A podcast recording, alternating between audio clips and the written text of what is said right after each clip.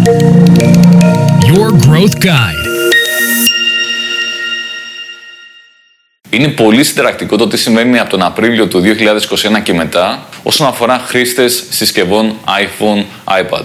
Δηλαδή σε όσους έχουν το iOS σαν λειτουργικό σύστημα. Τον Απρίλιο και συγκεκριμένα 26 Απριλίου έγινε μεγάλη αλλαγή με το iOS 14.5 και εκεί πέρα πολλά δεδομένα τα οποία πήγαιναν από apps και websites προς την πλατφόρμα του Facebook, Instagram, σταμάτησαν πολύ απλά να πηγαίνουν γιατί οι χρήστες δεν έδιναν πια τη συγκατάθεσή τους. Αυτό έφερε μια πολύ μεγάλη αλλαγή στον τρόπο που δουλεύει το Facebook, στον τρόπο που δουλεύει το reporting με αναφορές ε, στο Facebook και στον τρόπο που μπορούμε να στοχεύουμε τη διαφήμιση και να κάνουμε μετά βελτιστοποίηση αξιοποιώντας το αλγόριθμο, την τεχνητή νοημοσύνη του Facebook. Πάμε όμως να τα δούμε τη σειρά. Είμαι ο Κάρολος Τσιλιγυριάν από την ε, GIM και το Your Marketing Growth Guide και σήμερα θα συζητήσουμε πρακτικές συμβουλές για το τι μπορείτε να κάνετε έτσι ώστε να έχετε καλύτερα αποτελέσματα από τους υποψήφιους πελάτες σας που έχουν iPhone και iPad. Από τη στιγμή που έγινε αυτή η μεγάλη αλλαγή στο λειτουργικό της Apple από το iOS 14.5 και μετά, αυτό που έχασε πάρα πολύ τα δεδομένα τα οποία είχε ήταν το λεγόμενο Facebook Pixel.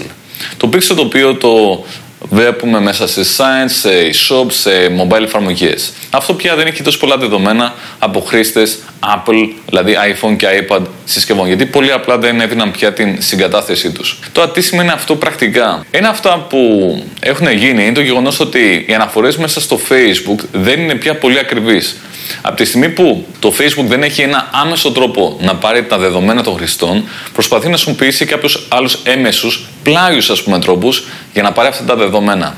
Οπότε και οι αναφορές που βγάζει σχετικά με το πόσοι χρήστες πήγανε, κάνανε αυτό, κάνανε κλικ, κάνανε μια αγορά κτλ. είναι στο περίπου με βάση αυτά που υποψιάζεται από έμεσους πλάγιους τρόπους μέτρησης. Επομένως δεν μπορούμε να εμπιστευτούμε τις αναφορές του Facebook και ιδιαίτερα όσον αφορά τα δεδομένα που μας δίνει για χρήστες iPhone και iPad.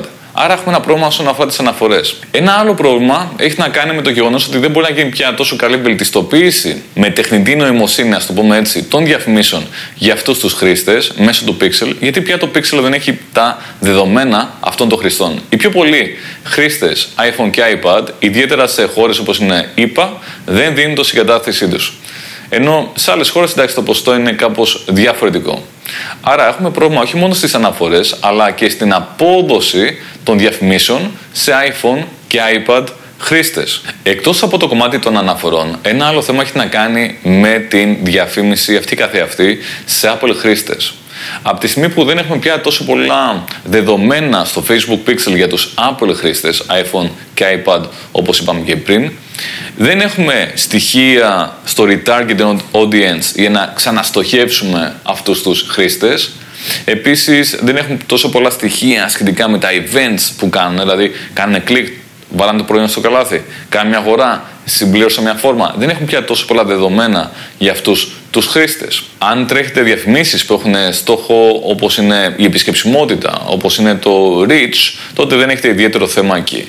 Πιο πολλοί έχουν θέμα διαφημίσεις με στόχο conversion και διαφημίσεις που αξιοποιούν retargeting κοινά. Κάποιες άλλες αλλαγές που αξίζει να αναφέρουμε εδώ είναι ότι το παράθυρο στο οποίο το Facebook δίνει τις αναφορές και λέει ότι έγινε αυτό και μετά έφερε αυτό το αποτέλεσμα, το παράθυρο αυτό έχει μειωθεί στις 7 ημέρες. Είναι το λεγόμενο 7 day click attribution window.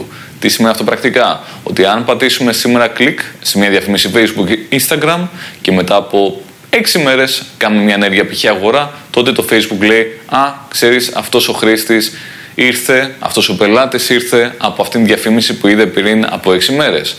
Αν αντιθέτως κάνουμε κλικ στην διαφήμιση και κάνουμε μια αγορά μετά από 10 μέρες, το Facebook δεν θα μας το αναφέρει αυτό. Δεν θα πει ότι αυτό είναι που έφερε τελικά τον πελάτη, τον επηρέασε. Το παράθυρο δηλαδή ανείχνευσης, να το πούμε έτσι πιο απλά, είναι 7 ημέρες. Μια άλλη αλλαγή έχει να κάνει με το γεγονός ότι έχουμε το πολύ 8 prioritized events σε ένα διαφημιστικό λογαριασμό. Μπορούμε δηλαδή να κάνουμε βελτιστοποίηση της διαφήμιση για μέχρι 8 events, όχι παραπάνω. Αυτό δεν είναι τόσο μεγάλο πρόβλημα στην πλειοψηφία των περιπτώσεων. Απλά μας δίνει λιγότερα data points, δηλαδή λιγότερα δεδομένα με τα οποία μπορούμε να δουλέψουμε και με τα οποία μπορεί να δουλέψει και το Facebook για να κάνει με την τεχνητή του νοημοσύνη την βελτιστοποίηση της διαφήμισης. Μια άλλη αλλαγή που αξίζει εδώ πέρα να αναφέρουμε έχει να κάνει με την καθυστέρηση στις αναφορές. Επειδή το Facebook πια δεν έχει τρόπο άμεσα να μετρήσει το τι κάνουν αυτοί οι χρήστες iPhone, iPad κτλ. Δηλαδή με iOS 14.5 και μετά, προσπαθεί με έμεσους τρόπους να καταλάβει τι ακριβώς κάνουν και αυτό φέρνει μια καθυστέρηση στις αναφορές. Δεν έχουμε real time αναφορά, αλλά έχουμε μια αναφορά η οποία έχει μια καθυστέρηση φάσης ίσως ε, τριών ημερών, όπως είχε πει επίσημα το Facebook. Οπότε, από ό,τι καταλαβαίνουμε, με αυτές τις αλλαγές που έχουν συμβεί από τον Απρίλιο 2021 και μετά, εάν τρέχουμε Facebook, Instagram διαφήμιση και απευθυνόμαστε και σε Apple χρήστες, δηλαδή iPhone, iPad και πάλι λέγοντας, τότε θα πρέπει να γίνει κάποια αλλαγή στον τρόπο προσέγγισης στην διαφήμιση και όχι μόνο. Πάμε να δούμε κάποια πρακτικά tips εδώ. Κάτι που πρέπει να γίνει άμεσα, αν δεν το έχετε ήδη κάνει, στην περίπτωση που έχετε Facebook και Instagram και τρέχετε διαφήμιση, πρέπει να κάνετε verify το domain σας. Οπότε δείτε στο Facebook Business αν έχετε κάνει verify. Ένα άλλο είναι να δείτε για πόσα events κάνετε optimization. Δηλαδή, αν τρέχετε διαφήμιση για conversion, π.χ. για πωλήσεις στο e-shop σας, για συμπλήρωση φόρμας μέσα στο site σας, δείτε ποια events έχετε ορίσει. Πρέπει να είναι maximum 8 όπως είπαμε και πριν. Μια άλλη σημαντική προτεραιότητα είναι η αξιοποίηση του Facebook Conversions API. Το Facebook, εκτός από το Facebook Pixel, έχει το Facebook Conversions API. Είναι ένας άλλος τρόπος, χωρίς την χρήση cookies, να συλλέξουμε δεδομένα των επισκεπτών στο site, των χρηστών του mobile και server-based αυτά να τα στείλουμε στο Facebook. Οπότε δεν χρειάζονται cookies.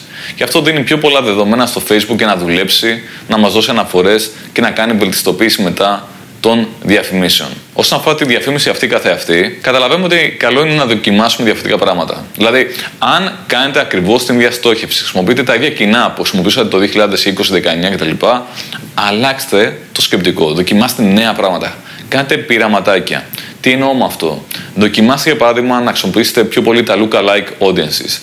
Δοκιμάστε να χρησιμοποιήσετε πιο πολύ τους χρήστες που άλλοι επιδρούν με τη σελίδα σας, με το προφίλ σας, με τα βίντεο που ανεβάζετε, με το περιεχόμενο που ανεβάζετε, τους followers και πάνε λέγοντας. Άρα κάντε στόχευση στους followers και σε αυτούς που μοιάζουν με αυτούς τους followers και αυτούς που κάνανε αλληλεπίδραση, που κάνανε engagement. Δοκιμάστε επίσης κάποια πιο ευρεία κοινά, πιο γενικές στοχεύσεις, βάζοντας ίσως κάποια δευτερεύοντα κριτήρια και δείτε πώς ακριβώς θα αποδώσει διαφήμιση. Κάτι άλλο που αξίζει εδώ να σκεφτείτε είναι πώς μπορείτε να παρακάμψετε περιορισμούς. Για παράδειγμα, αν θέλετε κάποιος να συμπληρώσει μια φόρμα εκδήλωσης ενδιαφέροντος στο site σας, δοκιμάστε επίσης να τρέξετε διαφήμιση για να συμπληρώσουν την φόρμα μέσα στο Facebook. Υπάρχει ένας τέτοιος τρόπος διαφήμισης, αν δεν το έχετε δει ακόμα.